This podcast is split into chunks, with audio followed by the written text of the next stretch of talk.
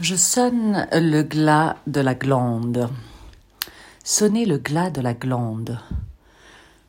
Non, sonner le glas du gland, de la glande. Enfin, voilà, on se comprend. Sonner le glas de la glande. C'est-à-dire qu'il y a un moment dans une vie où euh, on réalise que le temps passe et que demain ne sera qu'une question de d'heures, de minutes, suivant à quel moment on se positionne dans le temps. Et puis hier n'est plus, et avant-hier encore moins. Et le passé s'appelle vraiment le passé. Et le futur n'existe pas encore, et donc tout dépend de ce que je vais en faire maintenant.